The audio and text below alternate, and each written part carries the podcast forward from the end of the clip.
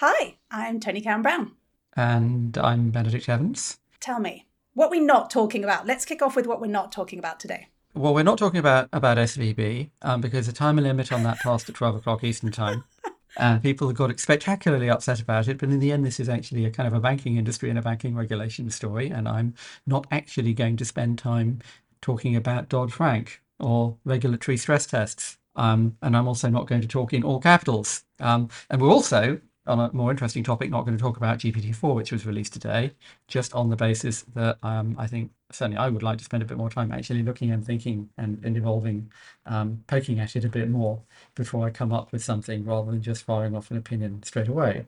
That feels correct. And it's just for those of you wondering, it's March fourteenth um, today when we're recording this. And those those those two topics feel... I'm excited to go into ChatGPT four. It was, it's been interesting watching the tweets come in, but to your point, so much more fun to actually dive into it. So with that said, we thought it was maybe about time to talk a little bit more about TikTok, which we haven't done in a while, especially because mm. I think right now social media seems to be having... an identity crisis. There's a lot happening in this space.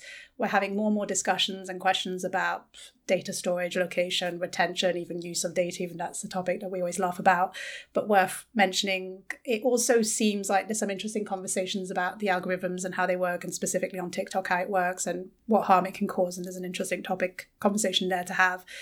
And then I also think there's an interesting topic about TikTok. In TikTok's case, does it matter that this is an app that was not built by Americans with Americans in mind? I think there's a bit of a conversation mm. there worth having.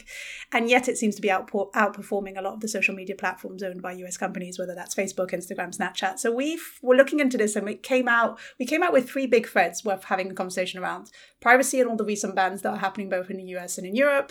Let's chat a little bit about the algorithm. And also, I think there's a big, important and really interesting question right now is, are we looking at TikTok as a new social media platform, or is this T V and entertainment? So should mm. we dive in first with the privacy piece? What's been happening recently? Well, so there's a sort of sort of primary point here, which is it looks like, um, you know, hundreds of millions of people, and certainly a couple of hundred million people in America use TikTok. And so here is this thing on your phone, together with your corporate email, your personal email, your government email, your location, your photos, all this other stuff. What does that mean? What does this mean for your privacy? What does this mean? And and, and maybe to go back a step before that, um, just as like a, a primal sort of framing point, any company in China is obliged to do whatever the Chinese government wants them to do. Yes. And so arguing about like who owns it and what's the ownership structure and what's the shareholding is, is kind of pointless. I mean, this is the argument about Huawei. Like, does the Chinese army secretly have a controlling share in it? It's a Chinese company. Like, that doesn't make any difference. You don't do what the government says, you disappear. And um, two years later, you appear in a courtroom. So in principle, any company that is based in China, where sort of important decisions can be made here in China, is de facto under control of mm. the Chinese government. And so that gets you to two sort of basic concerns for TikTok. One of them is this phone things on your phone, what can it see? And and this is what people are sort of mostly focused on so far, which I think particularly on iOS is slightly misguided in that, you know, the phone, an app can't run in the background and see everything you do. TikTok can't read your email. Like on iOS, it cannot, it just can't. A third-party app cannot see your email. It's sitting in a sandbox. It, That's you the may system have given working. It access. Yeah. Yeah, that's how the system works. Now, you may it may you may have given it access to your camera, your camera roll. Theoretically, if there's lots of pictures of you doing stuff you shouldn't, theoretically, the Chinese government could find those. Yeah, I mean, is that is that a realistic question? Maybe. Um, more interesting to me is this thing about location. Like every now and then, um, this is a particular thing with running apps. That like you've got a running app that's got a social service, so you can share your runs, and then somebody finds, oh, look, here are all these people doing runs on what looks like a circuit of an airfield mm. somewhere in Ukraine where there aren't supposed to be any Americans. Um, and so that's come up a couple of times. And so, yes, if it has your location, then that's then that's then that's an issue. Um, but in principle, like like its access to user information is controlled by the permissions on the phone. And so I'm sort of slightly less concerned. I mean, yes, I suppose you could find like, there's actually a story I put in my newsletter this week of a, a Catholic group American Catholic activist group that bought a bunch of, of data that sort of semi-proximately allows them to tell that this person is using, to map gay dating apps against people who spend lots of time in church and think that they can kind of de-anonymize it to get to who are priests who are using gay dating apps, which under G D P R, of course, would be very illegal, which is kind of a, we make fun of G D P R, but that is a case where it's sort of working. So yes, there's sort of ways in which like this, this is, there are privacy questions here, but I think one can kind of slightly overstate them. The thing that I think is is, is much more interesting is, is the control of what people see. It's that if instead of talking about this as a social network, think about this as YouTube and think about the algorithm that decides, yes, you've told it you like to look at like videos of girls in bikinis. Okay, maybe we can blackmail you. No, much more interesting is, they're deciding what somebody is deciding that, that that video is not going to go viral. Here is a video about Chinese policy to, in Tibet. Well, that video isn't going viral, is it? What happens? And you you see it, it be, it's been really interesting to watch how users who want to talk about these topics on TikTok are skirting this by creating new words that's not being picked mm. up, or making sure in the captions that word is being reused. It's just, it's fascinating to see how our habits or how we are very quickly adapted. And I think as an mm. initial user, you look at this and go, why is she replacing X word with this word that sounds the same, but obviously isn't that? Mm. And you realize, well, if people are starting to do this, there's there's obviously a reason why. Well, there's a huge thing for this in China, of people kind of come up with phrases to circumvent um, keyword censorship, and of course very quickly the censors catch up to it, and so yeah. it never lasts never never lasts for very long, um and this has actually been a, a, not to go off down a tangent, but this has been a, an issue in um how China thinks about um generative machine learning, which is you can't you know you cannot deterministically control what it says. So you can kind of put crude That's keyword an filters on parallel yeah you can can't you can put kind of crude, crude keyword filters sort of on top, but you can't guarantee that it's not going to you talk about some stuff that you don't want it to talk about. I mean, you can try, but like, and you can put filters on the inputs and filters on the output, but you, you know, you, you don't have a kind of deterministic control of what it's going to do. Um, so I think there was a, a tweet going around the other day that said, you know, China ChatGPT can't even count um, count to one hundred because eighty-nine is a banned term. Like, you actually can't say eighty. Apparently, you actually can't say eighty-nine. And like during the during the Congress for for the for the, the premier to get a third, an unprecedented third term, you couldn't say third on Weibo. Like, you actually couldn't say third on Chinese social networks. Oh, interesting. Now this is uh, this is of course third hand. Like, I don't know. I don't know. I mean, this is you a problem with talking about that, China. Like yeah. I don't know. But this is an assertion um, about filtering. Now back back to TikTok. Um, you know, there is where we are now and where we might be in the future, and you know the Chinese government, what happens when the Chinese government goes to ByteDance and says, these are these are topics that we want to trend and these are topics that we don't want to trend? Um, what does that mean? In the sense that, like, you wouldn't allow a Chinese company to buy Time Warner or Warner, to, to buy Warner Discovery. You wouldn't buy, allow a Chinese company to buy Netflix, not because of privacy, not because you're afraid the Netflix app is going to spy on you, but because you don't want Chinese government to control a T V station, or in the past a newspaper, or indeed an airline. Um, this is why Rupert Murdoch had to get an American citizenship so that he could buy Fox. And so to me, that's, I think, a much more kind of interesting question. Um, is that control of the algorithm? Is there a conversation also, because you brought up Huawei a couple of minutes ago, and mm. it feels like there's a difference between a ban on equipment and that kind of technology and potentially banning, which is the conversation that's happening right now, potentially banning an app which allows, and this is very American obviously, but allows for that freedom of expression on certain apps. And is that, and the A C L U came mm. out with the whole thing of, this is actually really dangerous, this is going to set a precedent.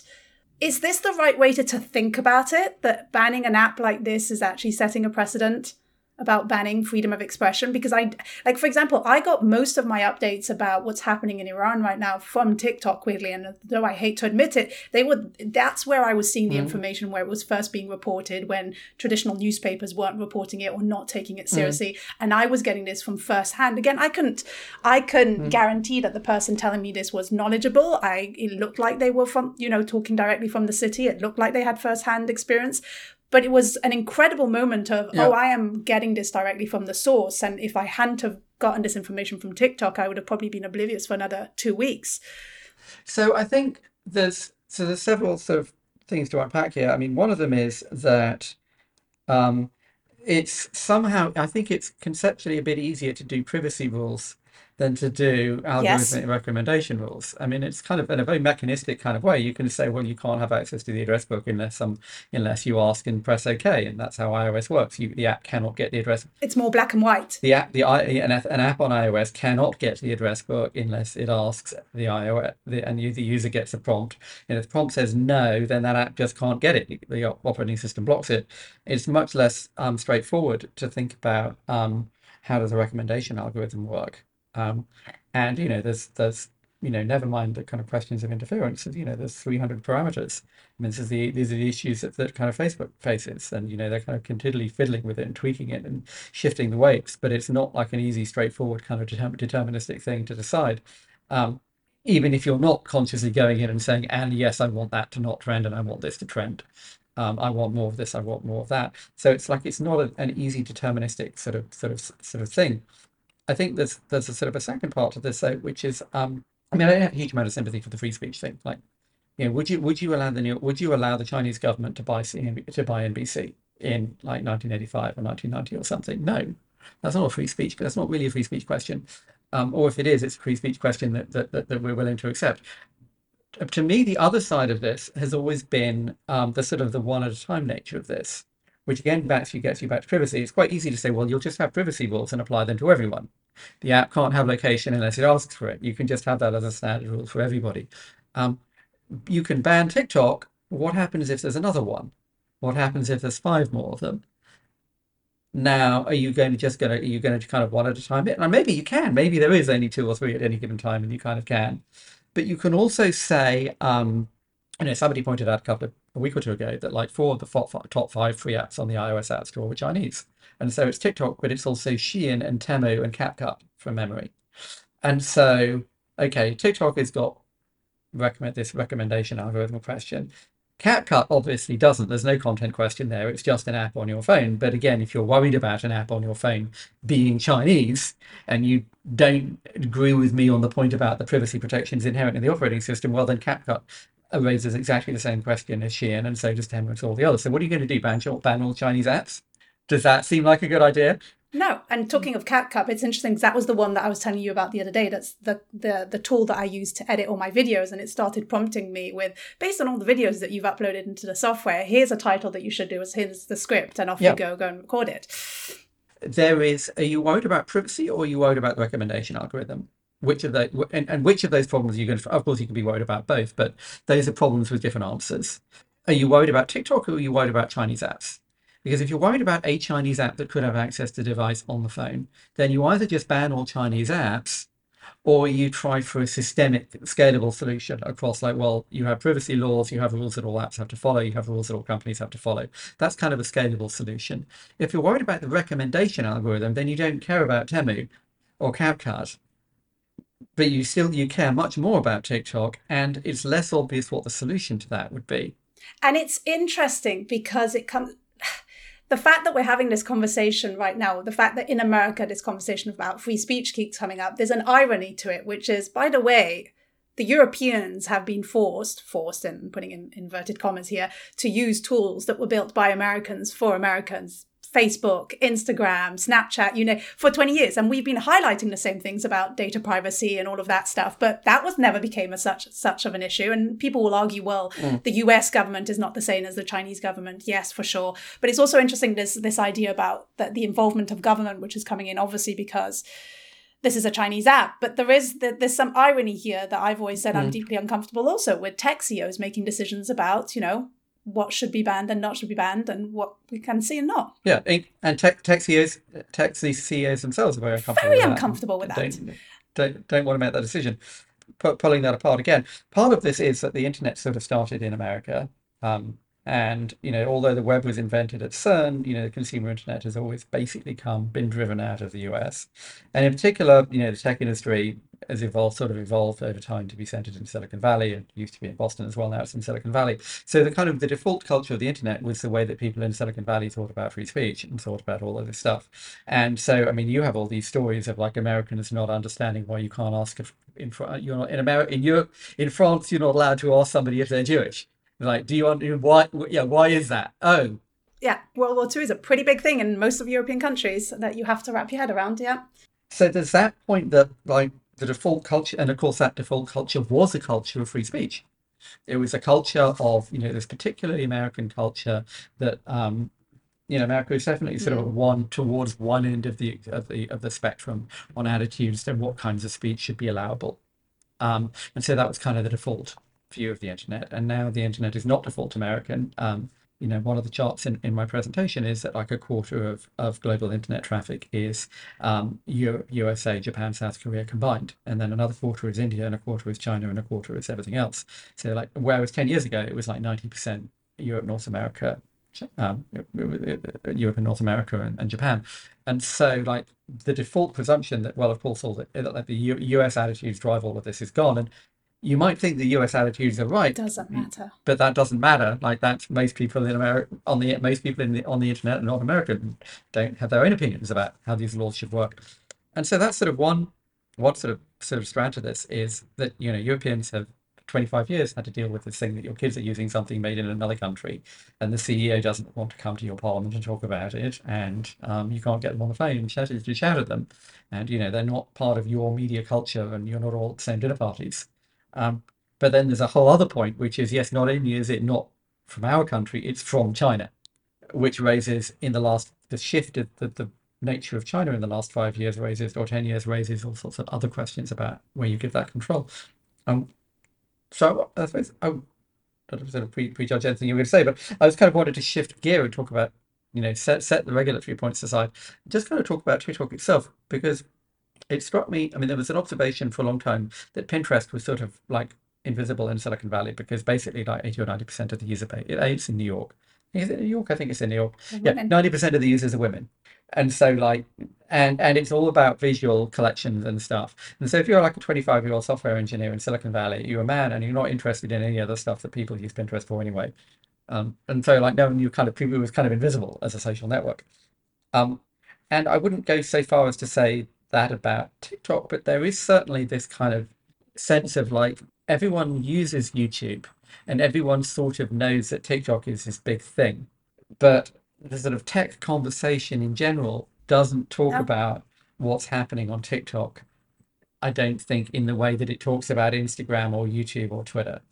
And that's a very fuzzy, fuzzy statement, but that's certainly my impression. It's a fuzzy statement, but it's a very important, worthwhile statement, because I think it's something that we see time and time again, that when this is, whether it's a topic, whether it's uh, uh, an object, whether it's a social platform that seems to be primarily in, dominated and used by a younger female demographic, it is kind of ignored. Mm. And that is a trend that happens. I, the number of arguments I have gotten in with traditional journalists in their early fifties writing about Formula One and completely ignoring the whole topics that are happening on TikTok and having to say, actually, this is factually wrong. If you look here, there's a whole demographic talking and they go, no, no, but that's not relevant. I'm like, what do you mean it's not relevant? Not, it's simply because you're not using it and you're not there doesn't mean that it's relevant. So I, I mm-hmm. actually think, yes, it's a fuzzy way of describing it, but it's a very real topic and any, and you know, of young women mm. having their the topics that they talk about co-opted. And look, they're gonna they're gonna catch up and they're gonna play catch up, and in three or four years we're gonna have these same, I think, twenty-five, twenty-six year old men in, in the tech industry actually wake up to TikTok. And it's already happened um, a little bit this year. I think we're seeing the, the number of m- male journalists, even in like the Formula One space, who've joined TikTok mm. in the last three months has been fascinating to watch. I'm like, oh, okay, now we're gonna have a conversation about TikTok and the rise of TikTok and what mm. it's doing for the sports entertainment and industry.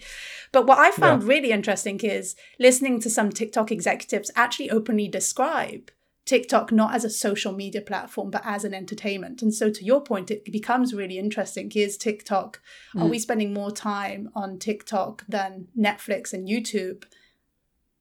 And is, you know, do we want this as a social yeah. platform, or is this the, the, a new wave of entertainment, especially as TikTok now is allowing for ten minute videos? Yeah, I mean, I, I, I think there's a sort of, um, it's almost like an incorrect analysis, which was, I'm trying to think of the right word, which is like, we kind of went down the line of thinking that TikTok competed with Instagram and Facebook, as opposed to thinking that it competes with YouTube. And obviously Instagram and Facebook and YouTube all compete for time. Yes. But TikTok, but, but Facebook but makes a real, makes a TikTok competitor and bolts it into TikTok, in, bolts it into Instagram. And I kind of look at this and, you know, I'm obviously I'm completely the wrong kind of demographic, but I kind of look at this and I think, but wait, so when you add stories, stories are a new primitive, a new building block that you share with your existing network. But the whole point of TikTok is that this is not, these aren't your friends. And obviously, um, Instagram, again, has kind of two graphs. They have an interest graph, like you follow brands and, you know, design, whatever it is you're interested in. So you, you follow Formula One accounts or you follow architectural accounts, and you also follow your friends. Whereas Reels, do, you, do people follow their friends on TikTok? Or are you mostly following accounts that, oh, it's like YouTube, or is it much, I mean, my impression is it's much more YouTube, that it's um, it's people you don't know. And the whole point of the algorithm is that this is surfacing stuff from people you don't know. And so it's an interest graph, not a friend graph, which which is YouTube, not Inst- more than Instagram. Which is YouTube, not Instagram. It's not updates to your friend, which I've seen also is that the audience on Instagram for me is growing, but it's coming directly from TikTok of people. It's like the the voyeurism. What do you, how do you say that in English? How do you pronounce that in English? Voyeurism. Voyeur, voyeurism. There you go. That's how you pronounce it. Um, it's like that voyeurism of I want to know more about that person, so I'm going to go on Instagram because that's probably where they're updating yeah. more personal stuff. So my mine has shifted from Instagram being for my friends to actually Instagram being more of a public thing. But that is only a direct right. result of TikTok. Well, so I only so I only use Instagram for interest, which is why I don't which is why I don't follow you. So I don't use it for friends. But someone said something the other day, which I thought was so incredibly true: is I don't.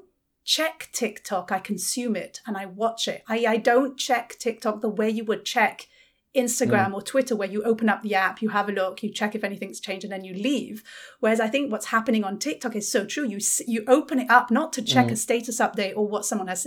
You you sit down. You dip into the river. Yeah, to consume it. And you sit there and spend one hundred minutes a day just consuming it. It's fa- it's fascinating to me. I mean, I don't really use TikTok. Um, I, I, I explore it, but like, I mean, I opened it yesterday and I thought I'll swipe and, you know, ninety minutes later, I haven't actually watched anything or done anything. Um, I said, maybe this is what it's like using Tinder. You know, you just swirl it. Tinder, actually, there's an out, there's hopefully there's an outcome.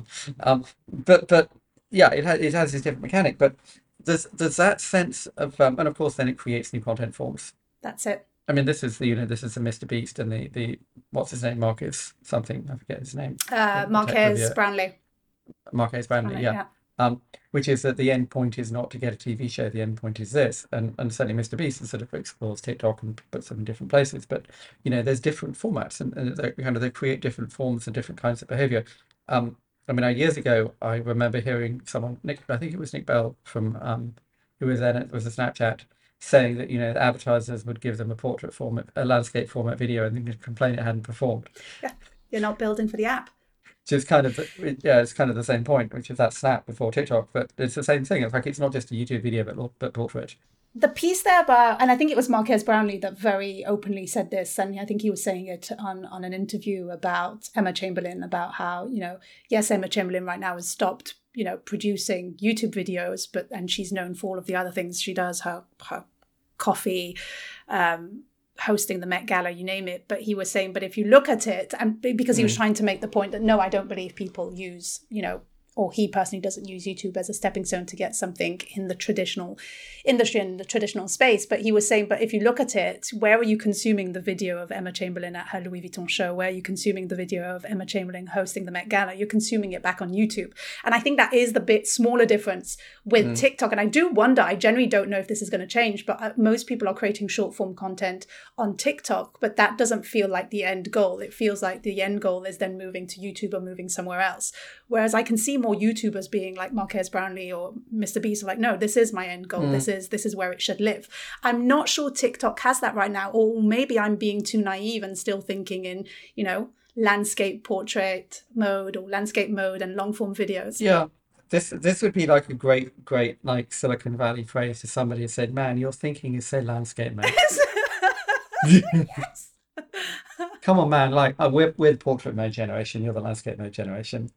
No, what I what I was thinking was like, and again, this is a very tentative statement, but what you what you I think um, what we've all noticed in the last couple of years is if you Google any kind of how-to-y kind of question, you'll get a you'll get loads of YouTube videos, and the YouTube videos are mostly, you look at it and you think, just give me the bloody give me fifty words of text to tell me, don't make me watch this five minute video. But they're doing it partly because there's a monetization path built in, and, and partly because you want to get a subscription, and because this is a network in the way that the web is not a network, which is a paradoxical thing to say, but you know, you don't you, you know there's not, the web doesn't have a recommendation system, a monetization system, a subscription mm. mechanism. Obviously R S S is dead. YouTube as a network, there's a subscribe button, there's a monetization system, there's a recommendation algorithm. And so you want to pull people, it's, you know, there's an incentive to get people to watch your YouTube rather than get people to read your blog post. And um, then you've got a subscription, then you've got a subscriber. And and then people come back to you.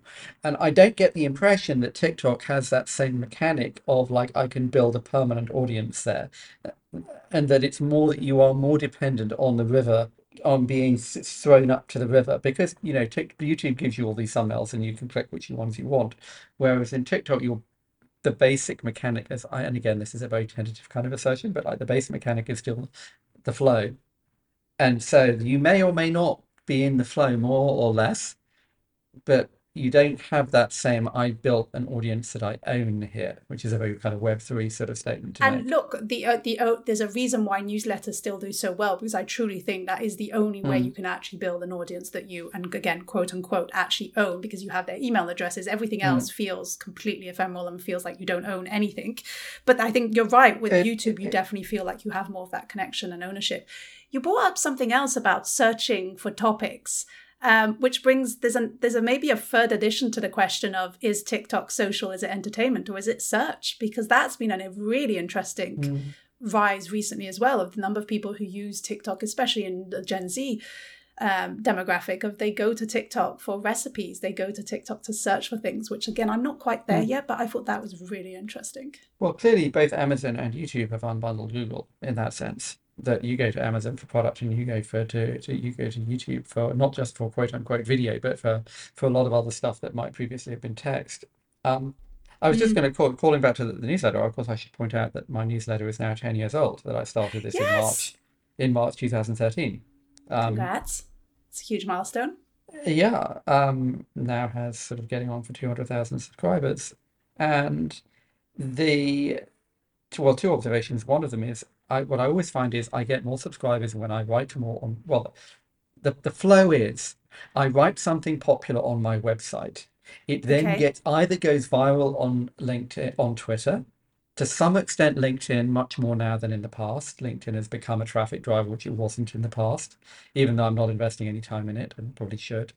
To some extent, maybe some other high traffic blog, but that's very quite unusual. And Hacker News. If you go viral on Hacker News, then you'll get a, a fire hose of ten or twenty or thirty thousand page views. And so that's the flow. I write something on my website. It is then linked to on Twitter, LinkedIn, Hacker News, somewhere else, and then I, and that gets traffic. That traffic then converts at a couple of percent to newsletter subscribers.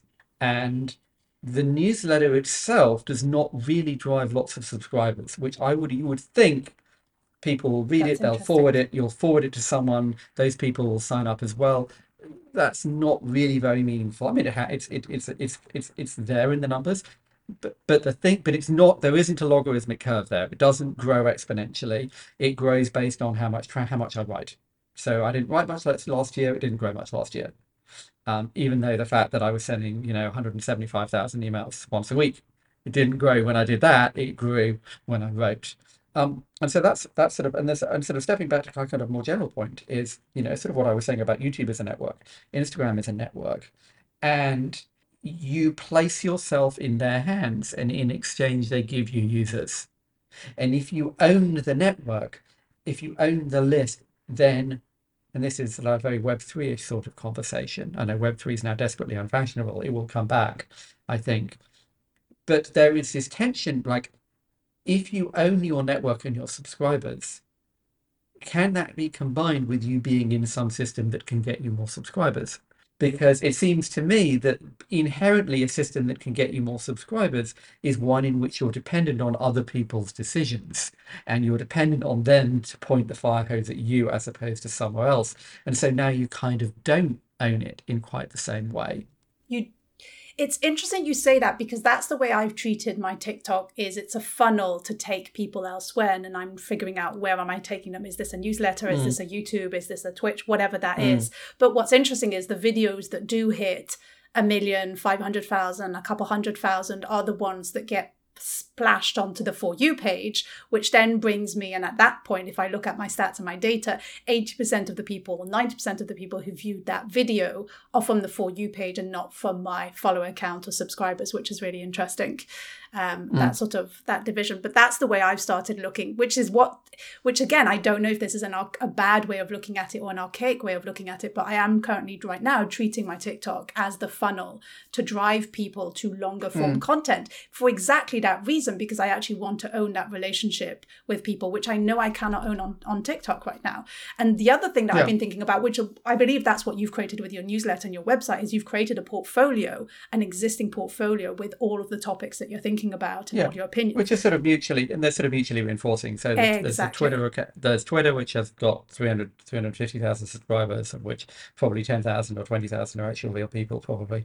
Um, and then there's um, the newsletter that's got two hundred thousand subscribers, and the website, and the website, it depends how much I write. You know, if I write, then it gets something, you know, if I write something popular, then it gets anything from sort of fifty to seventy-five thousand page impressions. Um, though that story will, um, that piece will, um, presentation gets more that I do every year. Um, and those all flow into each other. Um, and so, but, but, but I'm kind of, kind of going, going back and kind of repeating myself, like a system that gets me traffic can, that gives me traffic can also not give me traffic, and I don't control that. And so if you're on Instagram or YouTube and they can decide to downrank you, then you don't get any traffic, and then you get the whole kind of Chris Dixon, like, you don't own it, you don't own your audience, they can fuck you, um, they can be evil. Um, but but that's kind of the trade-off you're taking, you know. It's like, because yes, I can have a website, I can have a website and I own that, but but if but no one knows it exists, how does anyone know it exists? Like, at some point somewhere there needs to be some system that's telling people that you exist, and a system that tells people you exist can also not tell you people that you exist. And so there's a sort of inherent trade-off in that, and all of these systems sort of sit in different kind of points on like a multi-dimensional, like the Gartner two by two quadrant, but there's like a many-dimensional quadrant. But like, there's email, which you get the li- you own the list, but there's no discovery. Substack is trying to build discovery tools around that, and some people on Substack say it's, that's working. I'm not. I'm not. Some some say it isn't. Um, you can be on Twitter, which wants to have an algorithm but doesn't. Um, Instagram does. YouTube does. TikTok does. Instagram, you've got subscribers and that means something. YouTube, I think you've got subscribers and it means something. TikTok, just what does having subscribers mean depends. And in a sense, you've got the, because you're, because the, the unit of experience is the river, not the, not a screen of thumbnails. So these are all like different things around, like, what does it mean to have audience? What does it mean to do a recommendation? What is the algorithm? Which is back to what we were saying at the beginning. This is, that's much more inherent to the product, and also much more politically problematic. Um, you can decide what people see. That's a much bigger deal than asking for access to an address book where they can say no. And the other piece that I've discovered as a user, as someone who's creating the content, mm. is when I know that my, if it's a newsletter, if it's a body of work that I'm putting in front of my audience, I know that they come at it with context. Who I am, what I believe in, my values, yeah. and the way I'm approaching a topic. The moment that video is shoved on the For You page, it's reaching a bunch of people who have no idea what my values are, who have no context, who don't know this is a topic that I'm bringing up. And so it's interesting because especially when it's a sixty or thirty second video, I can see yeah. it in the immediate knee-jerk reaction that people have of, you're dumb, this is stupid, this is not correct. And I'm like, you're not getting it. This is a thirty second video and there's a lot of context, but also your, your mm. default is thinking that I'm inherently bad or mean or ho- awful. And I'm like, so the contextual yeah. piece is always really interesting to me. When, to your point, you get eyeballs, you get views. But you break context. I mean, this is it. This is this is all. This was That's always it. The problem with Twitter, because Twitter is lots of different. Venn, Twitter yes. is lots and lots of Venn diagrams that overlap and don't overlap, and so something would get retweeted or quote tweeted or screenshotted out of the context of the thread, out of all the people that followed that person, and be placed into some other group. And that other group didn't have the context, didn't know who this person was. And so, you know, I'll make a joke about crypto and I'll have a two hundred Bitcoin people in my mentions saying, clearly you have no idea what Bitcoin is.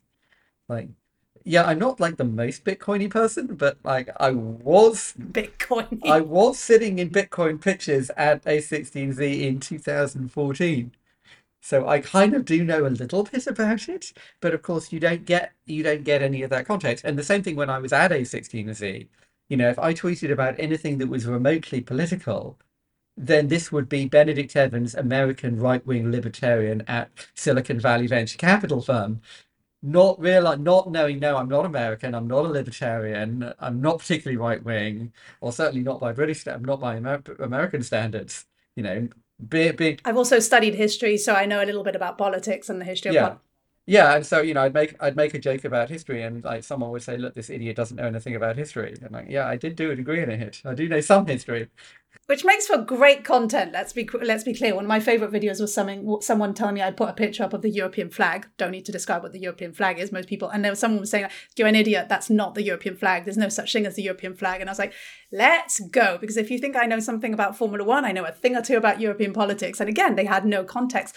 But actually, the conversation about context. And and the, and the point is the recommendation flow breaks the context. Completely breaks the context, which actually full circle here, when we ask the question, is TikTok social or is it entertainment or is it something different? That conversation about context tells me actually it has to be more social than people might think it is, or because we don't have that same problem with Netflix. Yeah, but Netflix, well, Netflix is, there's a, is again, the context again is very different because it's you get a whole half hour slot. So, I mean, Twitter, this is a comment about Twitter. Twitter has no, Twitter historically had no subclauses. You know, you had to compress everything into this one hundred sixty characters and then whatever it is now, two hundred twenty now. now it feels now, like it's a thousand characters. No, I don't now know. There's no limit. If you've got Twitter Blue, you can write as much as you like. Um, but but but the point is, you would, you know, the kind of the, the, the kind of golden age of Twitter, you had one hundred sixty characters and you had no context. And so you could kind of say like you, And so you would, you know, kind of the parody of it would be that, like, you would write something and you didn't have room to say, um, of course, I'm not advocating um, that, like, we send children up coal mines or down coal mines. And then, but because you hadn't actually written that, people would say, oh, you're saying we should send children down coal mines. So it's like, no, I, I just only had one hundred sixty characters. There wasn't room. That's the paradox of the thirty second TikTok video is in the same mm. video, I'll have people go, oh, come on, love, just get to the point. You didn't need to say all of that. I'm like, it's thirty seconds. OK. And in the same video, I'll have someone say, yeah, but actually there's an exception here and you missed the context here. I'm like, again, it's a thirty fucking second video. There's a lot missing in what I'm about to say here. Well, the hilarious thing is the other day is, is, is talking about, about S V B on Twitter. I've got like one hundred people saying you're an idiot. Nobody's saying that. And so so I'll say, like, it's weird that people seem to think X. And I've got fifty people replying saying nobody thinks that. And another fifty people saying, how could anybody possibly not think that? And in this day and age, that's polarizing content, which is crazy because there's nothing. Po- yeah. Um, is there anything else to add? Um, I, I still don't have. But wait, actually, let me ask you this. Do you see TikTok then as social, entertainment, something different?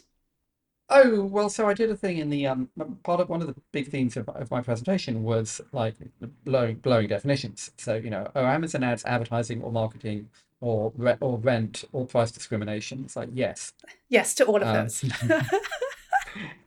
and, um, you know, is, and, and, and, and talking about T V, um, you know, I, I think Netflix is a T V company, not a tech company, because all the questions are T V questions. They go to L A and they buy yeah. they buy L A stuff from L A people. It's a T V company, um, as opposed to YouTube, which has created a network to get people to create content, which is a Silicon Valley kind of a conversation, um, but has equivalent viewing, has almost exactly the same viewing in the U S as, as YouTube. And then TikTok even more so. Um, you know, all the questions are sort of social media-y, content creator, network, user dynamic kind of questions. They're not um what do you have to pay, whereas the questions for Netflix are what do you have to pay a showrunner now that there are no residuals. Right, it's a T V question, that's not a tech question, whereas everything we've been talking about in the context of of, of, of TikTok, these are tech questions, these are not T V questions. They're all social network questions or video questions, but they're not tech questions. They're sorry they're not T V questions. Um you know, is TikTok, I mean, and I, I think it is kind of useful to say, well, what graph are we talking about here? Is this about your friends or is it about something else? And is YouTube, is YouTube a social network? Well, yes, but it's not the same social net. It's not the same as Facebook. It's not, you know, arguing about, well, how do you define a social network is kind of pointless. The important point is, whatever it is, it, it, it does some of the same things as Instagram, mm. but it's also very different from Instagram in very important ways, not just because it's video, but the nature of the network. And the same thing, TikTok. Is TikTok, is, is TikTok more like Instagram or more like um, uh, YouTube? Yes. Yes. You know, it's... it's doing some aspects of both of those things, but you kind of have to understand it's not just Instagram with video. It's something else. It's also not just YouTube, but portrait mode. Yeah. It's something else. Don't try and shoehorn it, it, it into an, old, an archaic old definition. Of and it. It's more useful to say, well, those definitions are sort of breaking down, and let's talk about how it has aspects of each one of those, rather than trying to get into an argument about, like, is this a tech company or not, which is like the most pointless argument imaginable. Um, I can't remember the na- the name of the this YouTuber, but your yes answers is very funny, because he was saying, people ask me if I need to do a six second video on YouTube, if I need to do a four minute video, an eight minute video, you know, forty-five minute video. And he's like, my answer is always yes, yes, to yes. To- Put videos out on YouTube. Who gives a shit of the length right now? Just yes, yes to the six second, yes to the hour. Well, the thing that I, um, the thing, to kind of wrap up, the, the kind of best comment I've seen on this is yesterday someone posted an image, oh yeah, a Mister Beast thumbnail, which is Mister Beast standing on a pile of money, and the caption is, um, I decided to buy two thousand regional banks. It's like, only one I've man can save us. I've seen a few of those, yeah. I've seen a few of those. Um, this is, yes, Mister Beast is going to save us. Mister Beast saves the American banking system, yes. Great thumbnail. Um, that feels like a great place to wrap up. Okay, good to chat. Talk to you soon. Good to chat.